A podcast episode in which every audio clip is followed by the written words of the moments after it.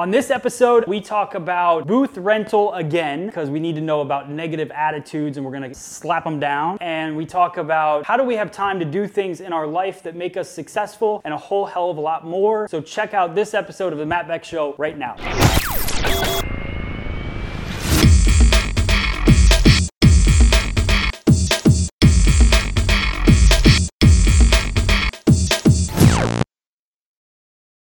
Hey guys, welcome to the Matt Beck Show. This is episode three. I'm very excited to be here. I got Thaddeus with me running the camera.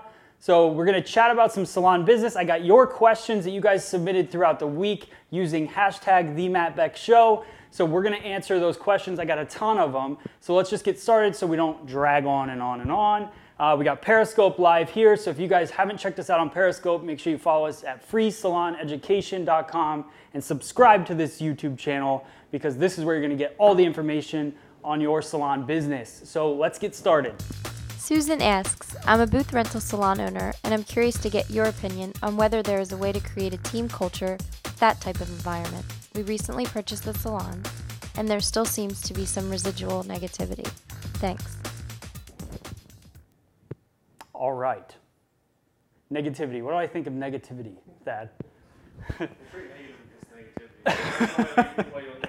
Pretty negative against negativity, yes. I hate it. I believe that it's the, the biggest crusher of a salon is negative people. I think if you have negativity, get rid of it. I don't care if they rent from you, if they work for you, it doesn't matter. Get rid of it because you can't build a salon culture. You never will with negative people. If they come into the business negative, they will not change. It just doesn't happen. I've watched it happen, I've sat with it for two years and should have made the change quicker. I'm telling you now, make the change. It'll make your business better. Uh, good luck with your booth rental salon. I think. Uh, you know, it's, it's, it can be a successful thing. I think you can create a team environment in there, but I think you have to get together. I mean, you think about uh, just because you're a salon with commissioned stylists, you, th- those stylists are still making money on their own. So it's the same way of building a culture with a commission type business and a booth rental. Just get everybody together, work together,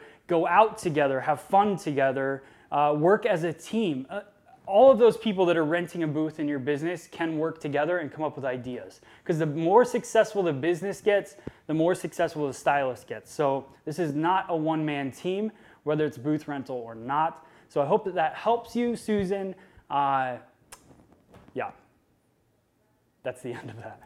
Steve wants to talk about Periscope. Let's talk about Periscope. So Periscope, um, I like Periscope and I don't like Periscope. The, the things I like about Periscope are the people that are watching right now, of course. Uh, the thing that I, I don't like about Periscope, I don't love yet the quality of Periscope. I think it will get better for sure. I mean, it's, it is the future of what we do. Um, I'm excited about Facebook Live. Uh, right now, people can broadcast live on Facebook, but they can only do it if they're a celebrity or um, a big company right now with a big following. So when they open that up to the public, I'm hoping. Uh, I think that that's going to be cool. I think it'll be an, another way to reach your audience on Facebook. I think right now with uh, Periscope, it's just, you know, we've built a big following, and you can see that uh, when it first started, there was a lot of traction on it, a lot of people signing up. I think there's still a lot of people signing up, but I think people are getting kind of annoyed with jumping into people's lives when they're not doing anything important. Um, and then some people love it. So I, you know, I, I want to stick with Periscope. I like to jump on Periscope just to have fun. I don't. It is a, cool educational tool, uh, just like we're watching on the show right now. Um, but I think there's a lot of random stuff that doesn't necessarily need to be there, and I don't jump on that. Um, so that's just my personal opinion. But um, I, I like Periscope. I, I definitely, but I'm excited about Facebook Live. I guess. Do you think uh, 4K will help out the uh, Periscope? 4K, like the resolution. Yeah. Uh, yeah. 4K on, on the cameras and on the phones, like like in the future. I think what's happening with the uh, with the resolution on Periscope right now is that they've got so many people on it, and uh, the internet's not keeping up. I don't think it's so much the quality of the cameras because we have great quality cameras, but I just don't think that it's keeping up quite yet. But but it will soon. Patricia Brennan asks, I'm a stylist and I'm about 60% booked any given week. I'm getting to the point I would also like to have a baby. In my past experience, I have seen pregnant stylists deal with issues of clients being hesitant to go to them because they were unfairly assumed to be less reliable, and they were afraid they wouldn't be back after maternity leave. So they chose other stylists. Even coming back from maternity leave, they found they had lost clients.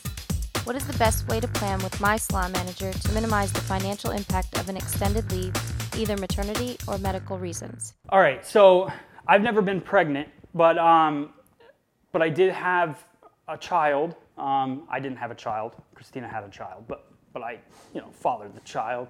Um, but so I actually I took a little time off, not much, couple weeks. Uh, I know I, I've seen, I haven't really had a stylist. We had Barrett who worked here. Um, she had two babies at the same time and uh, and didn't come back to work, so I didn't get to experience that. What I would say to you is to, to minimize impact, I think anytime you take a long leave, you're going to have people leave you. Um, and I think that's okay. I think it, that's a normal thing.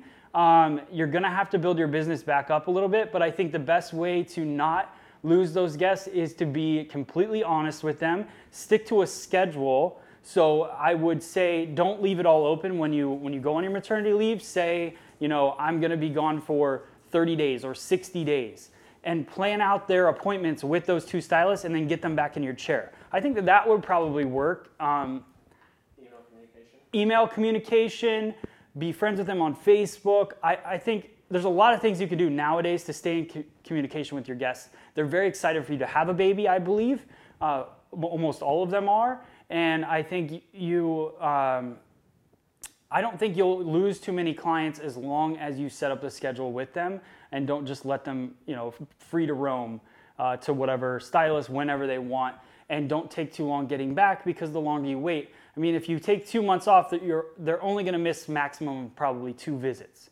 So uh, maybe one visit, and then you'll catch them on the next. So as long as you don't take too long, um, I think you'll be okay. And honestly, I don't think it's too bad to take too long either. You might have to regrow a little bit, but you know you can never have too much time with your kids. You don't get that time back. Uh, so you know, just think about it smart. And congratulations when you have a baby. Mickey Bullock asks My husband works with me at the salon. He is not a stylist and does all the things I do not have time for or know how. It can get tough living and working together. It is also tough since he is not a stylist for him to get where I come from on certain things. I know you and Christina work together, and I was wondering how you keep the balance between family and professional life. Thanks. This question uh, makes me it makes me happy to hear that uh, Mickey is having these same kind of. Uh, it's it's a tough thing. Uh, I'm gonna, I'm gonna put it that way. Me and Christina are really good at uh, at arguing with each other, and we we get things done that way. Um, and then two minutes later, you know, we're super happy and we're doing things. So I think with a work relationship, you have to. Um, I most of the time think that she's correct. There's a lot of things uh, that I jump right into. I'm a quick uh, mover, I guess, in that way, which is good for me, I think, from a business standpoint. But a lot of times I move too quick and maybe get myself into things I shouldn't have. So she's kind of, uh, she slows me down a bit, and then she's a more practical thinker on those things. So I think as long as your partner is a good fit for you, as long as in a business sense, um, as long as they are, me and Christine are kind of the opposite a bit. Um, and and from a balance standpoint, there is no balance. I mean, because we own a salon together, we run FSE together, we have a child together. That balance is full on business. Every dinner we go to is business.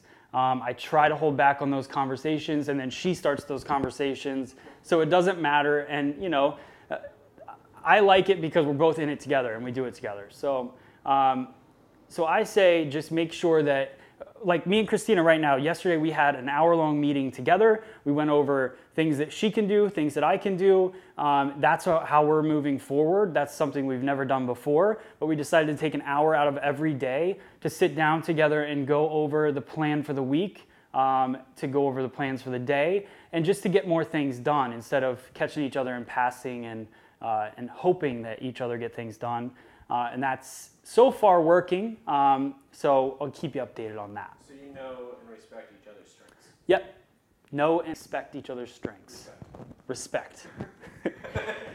Give a little respect. Ben wants to know how do you create the time to be such a prolific communicator, educator, stylist, and entrepreneur on top of everything else you do in personal and professional life?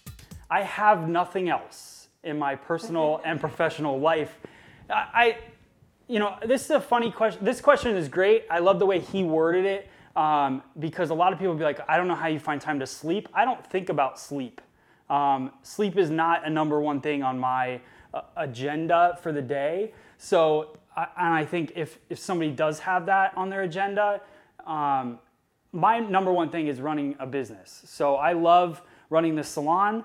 Uh, so, you know, we get up, we make sure that everything's good with the salon, we make sure the orders are going, uh, all of that. Then we turn to FSE, and then I turn to other business things that I do. Um, that's while our son's in school, and then we pick him up from school, hang out with him a bit, do some more business stuff. It intertwines, it's nonstop. But I think if you want to be successful in any business, it's got to be on the top of your priority list. And uh, sleep is way down there. And uh, doing everything else. I love speaking in front of people. Um, I love creating these videos and this content. So that's how, what I've made a priority in my life, and, and it seems to be working. So just if you want to do these type of things, make it a priority in your life, and you will be good to go. Um, and I hope that answers your question. We have to start doing hair in the salon. So thank you guys so much for checking out episode three. Uh, if you have questions, make sure you use the hashtag the Matt Beck Show. Ask those questions. You can put them in the comments below on this video, and you can also uh, submit them through Twitter or Instagram. Uh, but I love answering these questions. I love having this show. I'm glad you guys are liking it.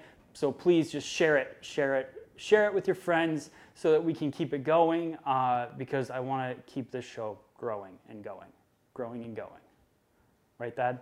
Going and going, going and growing. Gains, gains, gains. Gains, gains, gains. I'm excited for the salon week. I can't wait. Um, I, I just get so excited to, uh, you know, just keep things growing. Check out the Splitting Hairs podcast because we got a new wheel, um, and I'm excited. You can see that in the background probably. Uh, so I'm pumped to load that thing with sponsors and fun giveaways for all of you guys. Maybe we'll even spin it on this show someday. You never know. But uh, thank you guys again. See ya. See you later.